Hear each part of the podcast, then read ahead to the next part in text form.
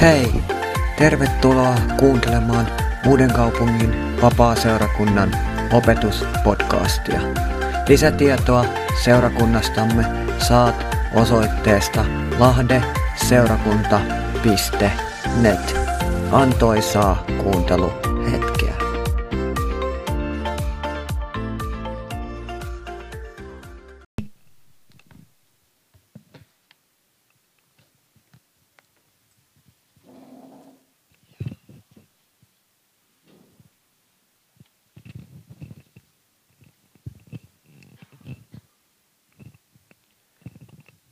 Rauhaa ja siunausta teille kaikille. Tuntuu vähän ehkä erikoiselta toivottaa teille rauhaa siitä syystä, että me puhutaan tänään rauhasta.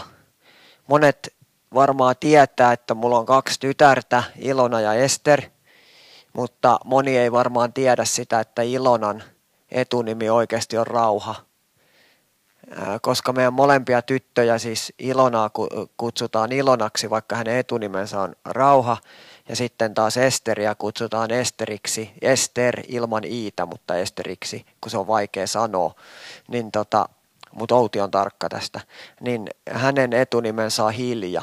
Ja meidän ongelma on vähän se, että kun ei vastaa niiden luonteita kauheasti, kun aika meneväistä sorttia molemmat, jos sille päälle sattuu.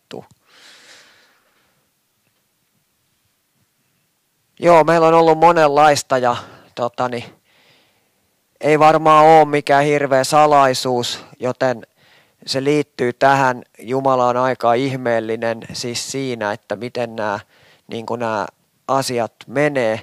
Niin ne, ketkä kuuluu seurakunnan tiedotusryhmään, niin on ollut tietoisia siitä, että me ollaan käyty rukouskamppailua, taistelua erään henkilön puolesta Pasin sisko Mervi on joutunut tyksiin koronan takia ja hän on siellä erittäin vaikeassa tilanteessa hengityskoneessa ja jotenkin mä koen sen, että mitä tänään mä myös jaan, niin ottakaa tämä ne, jotka on ollut siinä rukoustaistelussa mukana ja koko seurakuntana, niin ottakaa tämä myös siltä kannalta, että Jumalalla on hyvät suunnitelmat myös tämän asian suhteen, niin kuin kaikkien muidenkin asioiden suhteen.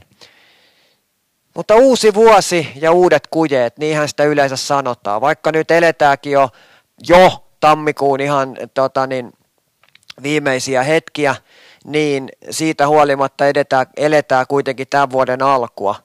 Ja näin ainakin sanoo tämä tuttu sanonta, uusi vuosi ja uudet kujeet. Mutta minkä takia meidän pitäisi uuden vuoden alussa puhua siis tota niin, ää, tulevasta ja uudesta? No tietysti sen takia, että silloin me yleensä mietitään meidän tulevaa ja meidän ää, tota, niin, uusia juttuja. Ne, ne teistä, jotka kuuluu meidän WhatsApp-tietoihin tai sähköpostiryhmään, niin on saanut tiedotteen seurakunnasta siitä, että mitä uusi vuosi ja uudet kujettua tullessa ja näitä tiedotteita tullaan siis tosiaan jakamaan nyt sellainen kuukauden kahden välein aina kun vanhimmistolla tai muuten seurakunnalla on tiedotettavaa. Mutta mä sanon, että uuden vuoden kynnyksellä ei mun mielestä tarvii puhua tota niin, tulevasta ja mistään uudesta. Se ei ole mikään pakko, se ei ole pakollista, mutta me saadaan tehdä näin. Ja siksi me tänään halutaan vähän katsoa sitä, että me halutaan puhua niin tota, tulevasta tänään. Ja Raamattu sanoo ehkä kaikkein kuuluisimmassa tulevaisuutta käsittelevässä kohdassaan, joka löytyy Jeremian kirjasta sen luvusta 29 jakeesta 11. Eli Jeremian kirja 29 ja 11 monet teistä jo tietää, mikä kohta se on, mutta mäpä sen lukasen täältä. Raamattu sanoo siis ehkä tulevaisuutta niin kuin kuuluisimmassa tulevaisuutta koskevassa tota niin, kohdassaan näin. Minä tunnen teitä koskevat ajatukseni, sanoo Herra. Ne ovat rauhan eikä tuo, tuon turmion ajatuksia. Minä annan teille tulevaisuuden ja toivon. Mun mielestä tämä jae alkaa nyt vähän oudosti, ihan suoraan sanottuna.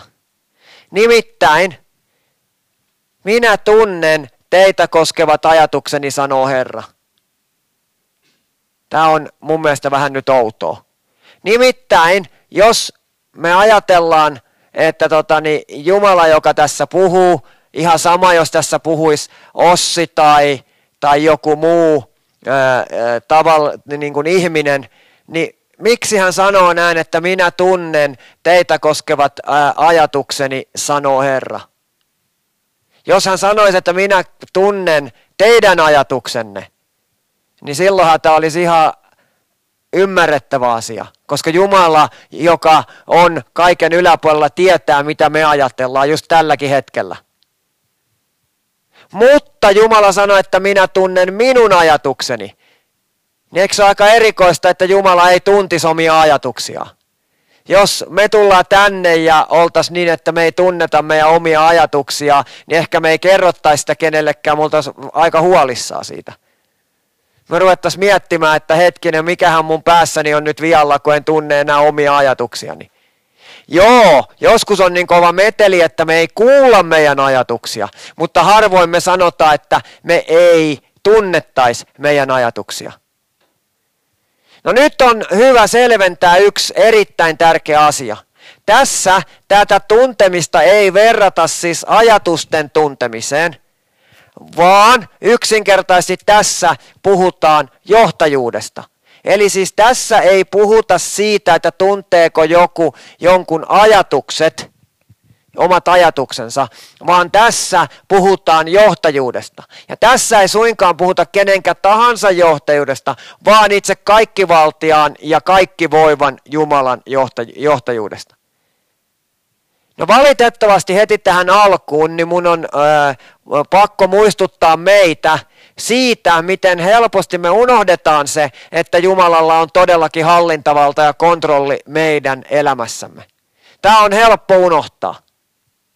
Ei ole varmaan tota, niin aina ollut näinä päivinä, kun katsoo tota, niin, Yleä, MTV3, Ilta-Sanomia, Iltalehteä, Helsingin Sanomia tai omaa elämäänsä, niin ei ole aina helppo muistaa sitä, että Jumala todellakin hallitsee ja Jumala todellakin johtaa näitä juttuja. Kun välillä tuntuu siltä, että tämä maailma menee sellaiseen kaaukseen meidän henkilökohtaisessa elämässä, että sitten niin kuin yhteiskunnallisesti, ettei tässä ole mitään järkeä. Ja silloin on niin helppo antaa viholliselle valtaa tulla ja sanoa, että hei, ei Jumala tunne omia ajatuksia, ei Jumala tiedä mitä hän tekee, ei Jumala hallitse tätä kaikkea. Kuten monet teistä tietää, niin mun ja Outin ei ollut helppo saada lasta. Käytännössä se e, piti olla lääketieteellisesti mahdotonta. Mutta kun mä ensimmäisen kerran tapasin Odetan ja Grangerin heidän kotonaan, niin he sanoi meille, että me saadaan lapsi. No nyt jotkut vanhan liiton uskovat johtajat vois tulla sanomaan, että eihän tälleen saa tehdä.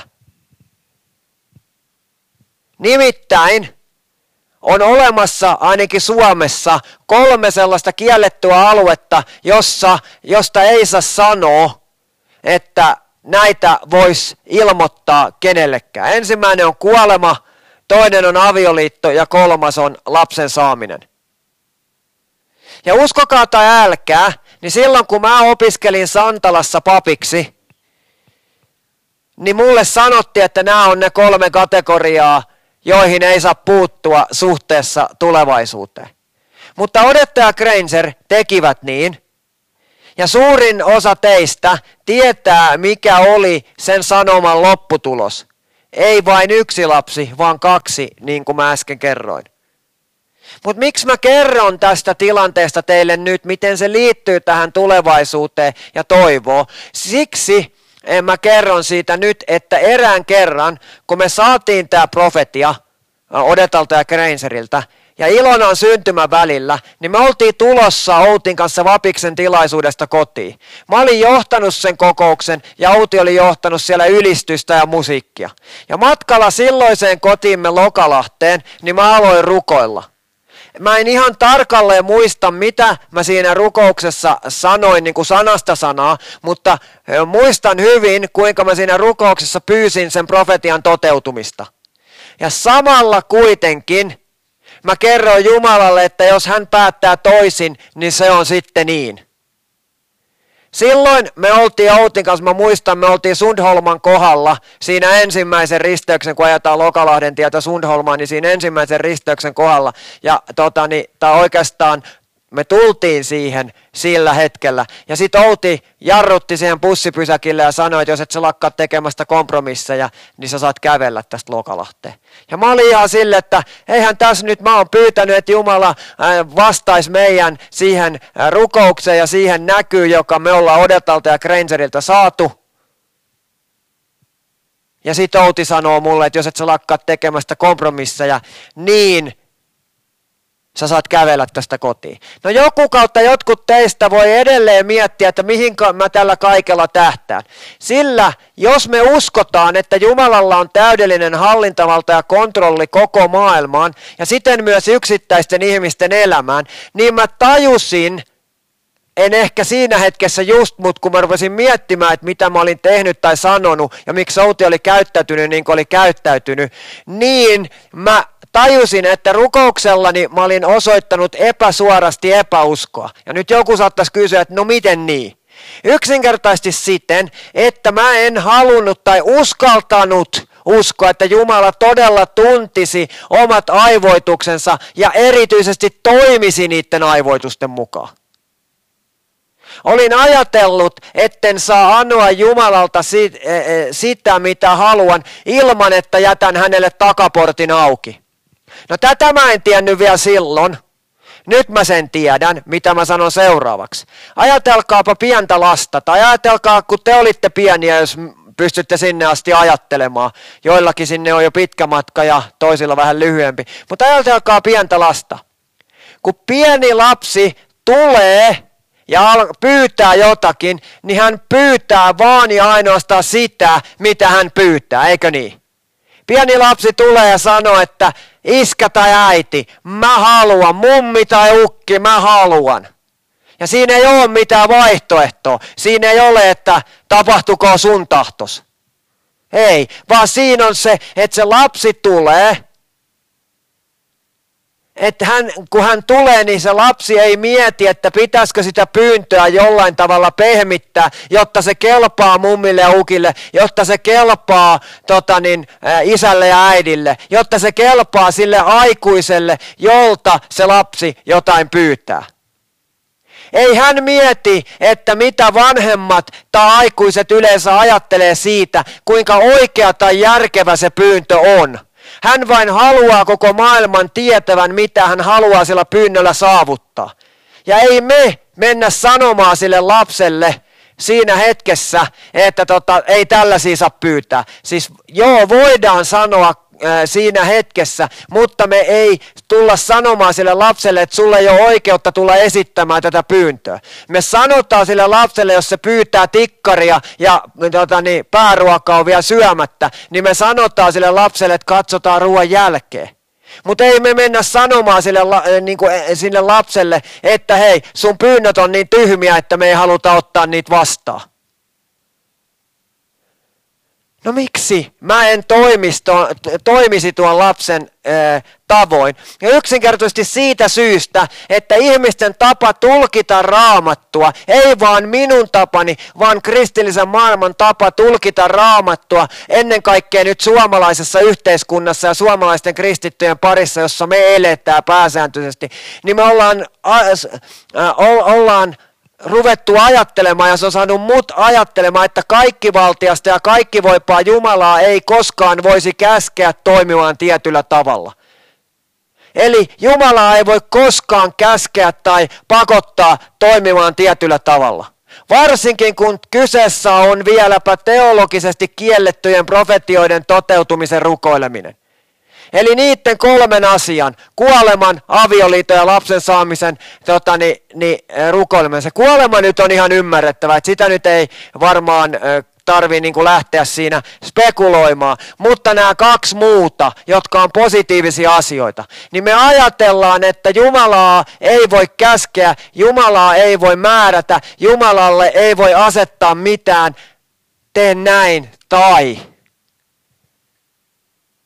Mutta ajatellessani näin, niin mä en ymmärrä, että silloinhan maailmankaikkeuden merkittävin ilmoitus olisi väärä ja tuomittava.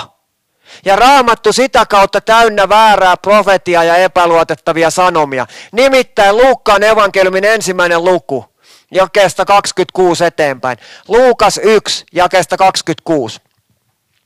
Kuudentena kuukautena sen jälkeen Jumala lähetti enkeli Gabrielin Galilean kaupunkiin, jonka nimi on Nasaret. Neitsyen ää, luo, joka oli kihlattu Daavidin sukuun kuuluvalle Joosef-nimiselle miehelle. Neitsyen nimi oli Maria.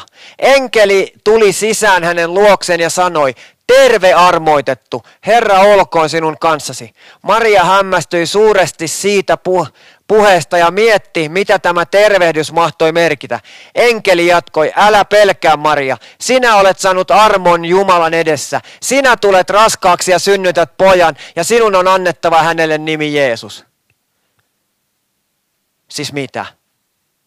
Jumala lähettää enkelin Eli Jumala käytännössä ilmestyy Marialle enkeli haamossa ja enkeli toimii nyt vaan sanan viejänä. Enkeli antaa profetiaa, että hei sinä tulet raskaaksi ja synnytät pojan ja sun pitää antaa sille nimeksi Jeesus. Ja nyt me teologit sitten sanotaan, että ei tälleen saa tehdä. Ei näin saa, ei tämä on nyt oikeeta. Tämä kuuluu kiellettyjen asioiden kategoriaan. Ei tähän saa puuttua. Tämä ei ole nyt mitenkään niin kuin hyvä asia. Ja me kaikki tiedetään, mitä tästä seurasi. No tästähän seurasi se, että meidän elämämme, meidän loppuelämän kannalta kaikkein merkittävin maan päällä koskaan elänyt henkilö, siis ihminen, Jeesus on tämän lopputulos. Tämä Jeremia raamatun kohta 29.11 jatkaa kertomalla, että sen lisäksi, että Jumala todellakin tuntee ajatukset, eli hän tietää, mitä hän sanoo. Hän ei sano mitään sellaista meille, jota hän ei tietäisi, jota hän ei voisi omalla johtajuudellaan, omalla kaikkivaltiudellaan ja voipaisuudellaan saattaa toimintaan. No niin, nyt joku taas saattaa sanoa, että mutta kun se on ihmisten tulkintaa. Mutta jos me oikeasti uskotaan siihen, että Jumala puhuu, niin silloin me tiedetään, että kun Jumala puhuu, niin hän on kykenevä tekemään, mitä hän puhuu. Ja nyt tämä tota, niin, jatkuu sen lisäksi, että Jumala tuntee omat ajatuksensa, niin hän ilmoittaa myös niiden laadun. Mitä siinä raamatun kohdassa sanotaan, Jeremia 29 ja 11? Ne ovat rauhan eikä turmion ajatuksia. Siis minkä? Rauhan eikä turmion ajatuksia. Ja tässä kohdassa nimenomaan puhutaan nyt rauhasta. Suomisanakirja.fi, joka on siis sivistyssanakirja netissä, määrittelee rauhan näin. Rauha on sisäinen levottomuus, sisäinen levollisuus, tasapaino, tyyneys ja rauhallisuus. Mutta kun me puhutaan rauhasta, kun Raamattu puhuu rauhasta, niin Raamattu käyttää nimitystä shalom. Ja nyt tämä shalom sana on käytännössä täysin mahdoton kääntää sanalla rauha. Me ollaan tehty se sen takia, koska siinä kohdassa, kun Raamattu käyttää sanaa shalom, niin käytetään vain yhtä sanaa. Mutta kun kaksi hebrealaista kohtaa toisensa, kaksi juutalaista kohtaa toisensa, ja kun ne sanoo toisilleen shalom, niin ne sanoo jotain seuraavaa. Täydellisyys, terveys, hyvinvointi ja rauha. Täydellisyys lukumääränä, turvallisuus, vakaus kehossa, hyvinvointi, terveys, vauraus, rauha, hiljaisuus, tyytyväisyys, rauha ystävyyssuhteissamme sekä ihmisten välillä että Jumalan kanssa, erityisesti hänen, hänen ja meidän välisessä liitossa, rauha sodasta ja rauha vaan ihan adjektiivina. Ja tätä he sanoo, kun he käyttää sanaa shalom, kun he puhuu toisille. He vaan heitä sitä rauhaa vapaakirkollisena tervehdyksenä, että rauhaa. Kuinka moni teistä oikeasti ajattelee, mitä se rauhaa tarkoittaa, kun me sanotaan toisen toisillemme rauha? Se ei tarkoita sitä, että toivon sinun olevan tänään rauhassa täällä tilaisuudessa. Että minä saan keskittyä täällä, että sinä mötelöit täällä. Se ei tarkoita sitä, että, to, että, että sinun myrskyävät ajatuksesi niin kuin voisivat tulla rauhaan. Ei pelkästään sitä. Vaan se tarkoittaa sitä, että se Jumalan kaikki valtius, millä hän voi kohdata sinut, niin kohtaisi sinut tänään. Kun me seuraan kerran sanotaan jollekin rauhaa, niin meidän pitäisi muistaa se, että me toivotetaan sille ihmiselle kaikkea sitä, mitä Jumala voi hänelle tehdä ja antaa. Tätä tarkoittaa shalom.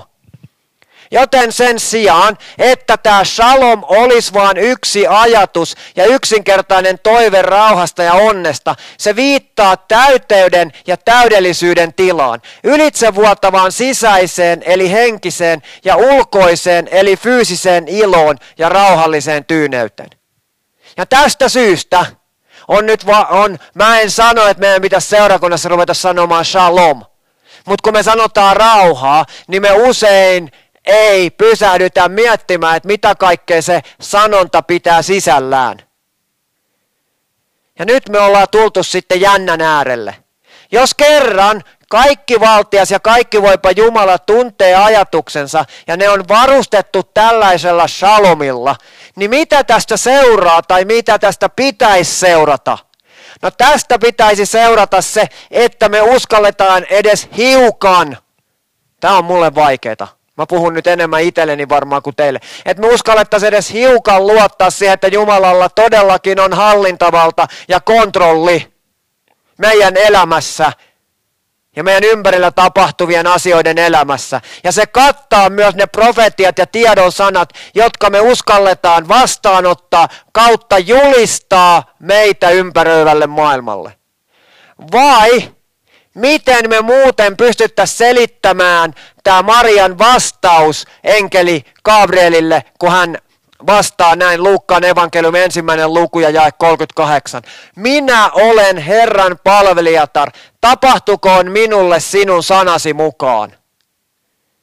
Siis tämä on aivan käsittämätöntä. Maria on ihan yhtä tavallinen kuin sinä ja minä. Hän on siis ihan yhtä älykäs kuin sinä minä. Hän on ihan yhtä teologisesti koulutettu kuin me ollaan. Toki jotkut meistä on vähän enemmän kouluttautuneita kuin jotkut toiset, mutta noin keskimäärin. Ei hänellä ollut edes raamattua. Hän ei naisena ollut edes oikeutettu lukemaan Tooraa, eli viittä Mooseksen kirjaa synagogassa – hänen piti siellä peittää päänsä ja vaijata ja olla hiljaa. Ja sitten sitten Jumala ilmestyy hänelle ja sanoi, että sinä synnytät pojan ja sille pitää antaa nimi Jeesus. Ja sitten Maria sanoi, että minä olen vaan sun palvelijatar. Tälleen niin kuin ihan, ihan pon, pokkana rintarottingilla. Nuori nainen sanoi ja sitten sanoi, tapahtukoon minulle sinun sanasi mukaan. Mä olisin voinut kuvitella, että Maria olisi voinut vaan sanoa, että joo, mä oon nyt taas tässä jotain, tota, niin syönyt vähän pilaantunutta ruokaa ja maha mennyt sekaisin ja mä oon alkanut näkemään kaikenlaista. Että ei tämä ole mitenkään mahdollista. Mutta kun me ajatellaan nyt meidän ympärillä tapahtuvia tilanteita, meidän ympärillä olevia asioita, kun me ajatellaan sitä, että millaiselta meidän tulevaisuus, meidän vuosi näyttää, tai miltä se on alkanut jo näyttää, niin kuvittele kaikkivaltiaan ja kaikki voiva Jumalan sanovan lempeän määrätietoisesti shalom koskien nykyisyyttä ja tulevia tapahtumia. Kuvittele, että Jumala sanoo sulle nyt tällä hetkellä shalom. Hän on siinä käsi ojossa. Tai oikeastaan hän on siinä sellaisessa lähi-itämaisessa, nyt mä halaan sua ja suutelen poskelle ja sanon shalom.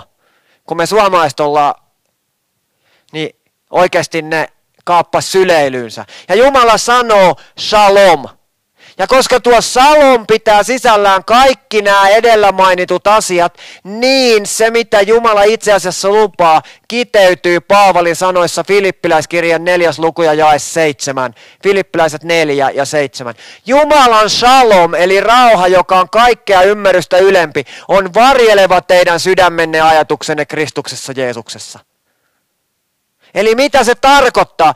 Kun Jumalan rauha tulee meihin, kun tämä shalom, jota on mahdoton kääntää yhdellä ajatuksella, tulee meihin, niin se varjelee meidät. Ja silloin kun se varjelee meidät, niin me tiedetään niin kuin Maria tiesi, että tämä mitä Jumala nyt puhuu on totta ja tämä pitää ottaa vastaan. Tämä kannattaa ottaa vastaan. No mitä tästä seuraa? Mitä me hyödytään tästä? No suora seuraus ja hyöty tästä on suuri lohtu meille kaikille, varsinkin kun meidän elämässä tapahtuu vaikeita asioita ja me joudutaan elämään vaikeiden aikojen keskellä. Silloin tästä on meille suuri lohtu. Koska Jumala sanoo, että mä olen te, raamatun kautta, että hän on ollut kaikessa kiusattu niin kuin mekin ollaan. Hän on kärsinyt kaikki ne koettelemukset, joita me ollaan kärsitty tai tullaan kärsimään.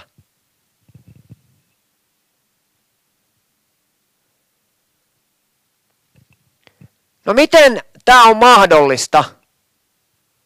Tämä on mahdollista siten, että Raamattu antaa eri ihmisten kautta esimerkkejä siitä, kuinka Jumalan salom kattaa kaiken. Sillä Jeremian, Marian ja Paavalin antamien esimerkkien kautta, niin Jumala kehottaa meitä etsimään tätä hänen salomiaan, kääntymällä hänen puoleensa rukouksessa. Ja kun me tehdään näin, niin me huomataan, miten tuo salom on suurempi kuin mitä me voidaan meidän järjellä ymmärtää tai käsittää. Ja silloin me tiedetään myös, että tuo salom hälventää kaikki ne epäilykset, joita meillä on siitä, miten me suhtaudumme suhtaudutaan profetioihin ja tiedosanoihin. Ja jos en mä oon vielä saanut teidän kalloonne sitä tai tehnyt täysin selväksi, niin mä korostan, että me ihmiset saatetaan profetioissamme epäonnistua ja se voi olla hyvinkin sielullista. Mutta vaikka me otettaisiin, jos joku tulee mulle puhumaan, kertomaan, että Jumala puhuu hänelle näin, äh, koskien mun elämääni, ja mä ottaisin sen vastaan, vilpittömästi, mitä hän sanoo. Ja sitten se ei olisikaan välttämättä Jumalasta. Mutta me molemmat vilpittömyydessämme ollaan uskottu se, että se olisi Jumalasta. Niin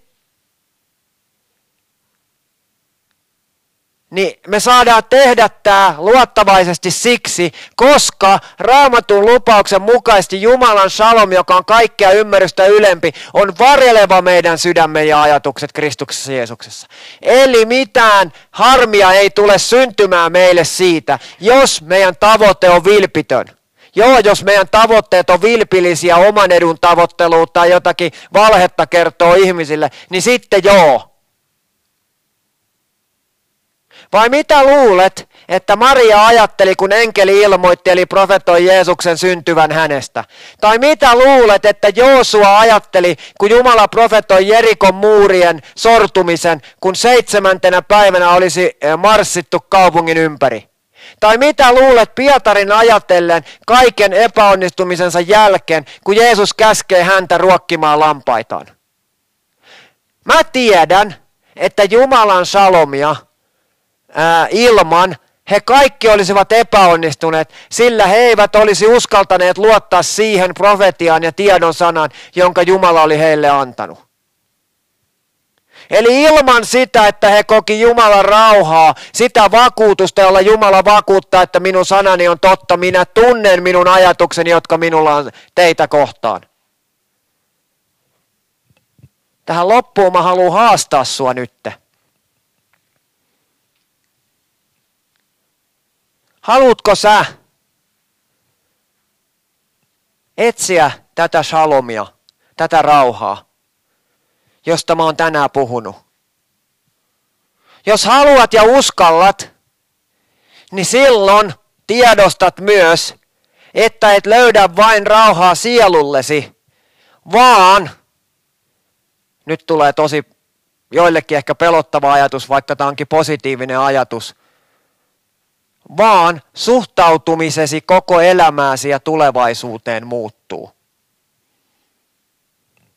Se, miten sä katot tulevaisuutta, miten sä suhtaudut sun elämääsi, niin valitettavasti joidenkin kohdalla se muuttuu. Joillekin se on iloinen asia, että se suhtautuminen muuttuu. Mutta jos me halutaan etsiä sitä Jumalan rauhaa, joka on kaikkea ymmärrystä ylempi, joka varjelee meidän sydämet ja ajatukset Kristuksessa Jeesuksessa, niin silloin meidän ei tarvitse pelätä mitään, sillä silloin me tiedetään, että Jeremia 29.11, minä tunnen ajatukseni, jotka minulla on teitä kohtaan. Niin me tiedetään, että se mitä Jumala tekee seuraavaksi, joko ihmisten kautta tai suoraan minulle, niin on niin aamen. Siksi mä haluan rohkaista kaikkia meitä asettamaan luottamuksen Jumalan shalomiin. Ei ole mitään muuta. Ei ole mitään muuta. Me emme edes tiedä, että kuoliko Jeesus ristillä. Koska me ei oltu näkemässä sitä fyysisesti. Meidän täytyy vaan luottaa siihen, että raamatun tarinat on tosia. Me ei käydä nyt kiistämään niitä millään tavalla tässä. Mutta meidän täytyy luottaa siihen, että raamatun tilanteet on tosia. Me ei tiedetä asioita, jotka on tapahtunut menneisyydessä, eikä me tiedetä asioita, jotka tulee tapahtumaan tulevaisuudessa. Mutta meidän on vaan luotettava siihen, että tietyt asiat on tosia. Ja elettävä sen mukaan. Ja tämä on ainoastaan mahdollista siksi, että Jumalan rauha, joka on kaikkea ymmärrystä ylempi, Ja näin, kun me luotetaan tähän Jumalan salomiin, niin silloin me annetaan Jumalan ottaa ohjat käsiinsä. Ja hän voi luvata ja siten toteuttaa mitä vain. Siis mä sanon toisen kerran. Kun me annetaan ohjat Jumalan käsiin ja luotetaan häneen, niin silloin Jumala saa luvata meille ja sitten myös toteuttaa se, mitä hän lupaa. Mitä vaan, ilman mitään rajoituksia. Huomatkaa, hän ei ole minun rajoitusteni alainen. Mun ajatukset on mun, rajoitu, äh, niin kun, äh, tota, mun alaisia ja mä määrään, miten mä suhtaudun niihin. Mun teologiset näkemykset on minusta. Tulkinnat on minusta, raamatun käännökset tai joku sanoisi väännökset on minusta ihmisestä. Mutta kun Jumala sanoo jotain, niin hän on kykenevä tekemään ihan mitä tahansa. Jopa täysin utopistisia ja mahdottomalta tuntuvia profetioita ja tiedon sanoja meidän elämästämme. Ja arvatkaa mitä. Kaikista paras juttu tässä on se, että Jumala käyttää niiden kertomiseen ketä ikinä hyvänsä. Eli nyt mä haastan sut tähän ihan loppuun siellä omissa päissänne. Että mikä on se sun jokin, jota sä haluat pyytää Jumalalta. Ja se toinen haaste liittyy tähän ensimmäiseen, mikä mahdollisesti saattaisi estää sua uskomasta siihen, että Jumala voi tehdä niin jos sä saisit nyt täyden vakuuden siitä, että se mitä sä haluat Jumalalta saada, niin tapahtuu juuri nyt eikä minuutin päästä. Niin mitä se olisi, mitä sä pyytäisit? Ja sitten mä haluan kysyä sen toisen kysymyksen, mikä saattaa estää sua uskomasta täydellisesti siihen. Nimittäin, jos meillä on siellä joku este, niin ykkönen ei voi tapahtua, kun kakkonen estää sitä, koska Jumala ei tule väkisin. Jumala tulee vaan meidän vapaan tahdon kautta. Jumala tekee aina asioita meidän vapaan tahdon kautta. Ja nyt se kysymys on, että halutaanko me, että se Jumalan shalom, joka on kaikkea ymmärrystä ylempi. Me kiitään rakas taivaisa siitä, että tämä seurakunta on ollut olemassa niin kauan – ettei kukaan meistä ole ollut olemassa niin kauan. Kiitos Jeesus siitä, että tämä seurakunta on sun seurakuntas. Ei vaan siksi, että meillä on kirkkosali, vaan isä siksi, että meillä on nämä ihmiset. Kiitos Jeesus siitä, että tämä seurakunta on toteuttanut sitä tehtävää jo kauan, mitä sä oot Jeesus opetuslasten kautta antanut meille tehtäväksi mennessänne ja tehdessänne opetuslapseuttakaa, eli eläessänne opetuslapseuttakaa. Mutta kiitos Jeesus siitä, että tässä seurakunnassa, silloin kun mäkin olin töissä täällä, niin oli lupa uskoa siihen, että sinä voit. Niin sä tänään me halutaan sanoa kaikille niille asioille, jotka meidän mielissä on, jotka tarvii isä sun ratkaisua. On ne sitten pieniä tai isoja asioita, niin me isä halutaan sanoa niille tänään shalom.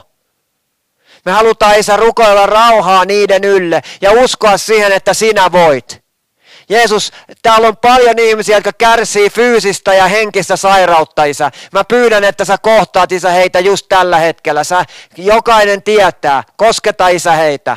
Kosketa vaan. Anna Isä sun parantavan äh, voiman tulla tässä hetkessä. Täällä on ihmisiä, joiden läheiset kärsii tällä hetkellä Jeesus.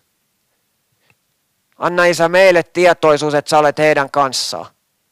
Ja isä, mä toivon, että kun, jos täällä on sellaisia ihmisiä, sitä en toivo, mutta siis toivon, että jos täällä on sellaisia ihmisiä, jotka ei ole vielä lisää vastaanottanut sua, niin isä, sun rauhas voisi tulla tänään. Ja isä, hälventää kaiken esteen sen yltä, etteikö isä pelastuksen vastaanottaminen, ihan kaikki se elämä ja ilon vastaanottaminen olisi tässä hetkessä mahdollista. Kaikki isä, fyysinen parantuminen, kaikki isä ongelmien rat, ratkea, ratkeaminen, maallisten ongelmien ratkeaminen on lopulta toisarvosta. Kun tärkeintä on se, että mahdollisimman moni, ettei yksikään, joka häneen uskoo, joutuisi kadotukseen. Vaan isä, että meillä olisi ihan kaikkinen elämä. Siihen me tähdätään. Mutta isä, me halutaan myös sitä, että sä kosketat meidän läheisiä ja meitä niissä asioissa, jotka isä estää meidän täyspainosta vaellusta isä sun kanssa. Ja mä isä pyydän, että sun shalom voisi tulla tänään, sun rauhas voisi tulla tänään. Ja ottaa isä meidät niin haltuun, että jos mä oon sanonut jotain pieleen, niin sä isä hoitelet sen asian Ole isä ylistetty ja kiitetty tänään. Ole isä suuri tänään. Näytä isä meille, että sä rakastat tätä seurakuntaa ja näitä ihmisiä. Sillä isä voima ei ole tässä rakennuksessa, vaan voima on isä sinussa, joka meidän kautta näkyy. Jotta isä ihmiset ylistäisi sua, kun ne näkee sen voiman. Kiitos Jeesus siitä, että nämä rukoustaistelut, joita me ollaan käyty ja tullaan käymään tulevaisuudessa, niin ne ei ole isä turhia, vaan ne on isä osoitus siitä, että me uskotaan siihen, että sun shalom on mahdollinen kaikkien asioiden ylle. Sä annat rauhan, joka käy kaiken ymmärryksen yli ja varjelee meidän sydämet ja ajatukset. Ennen kaikkea silloin, kun me liikaa pähkäillään, että mikä on sopivaa ja mikä ei. Niin silloin sä isä tuut ja toimit. Herra, siunatkoon teitä ja varjelkoon teitä. Herra, kirkastakoon kasvonsa teille ja olkoon teille armollinen. Herra, kääntäköön kasvonsa teidän puolenne ja antakoon teille rauhan. Shalom. Isän, Pojan ja Pyhän Hengen nimeen. Amen.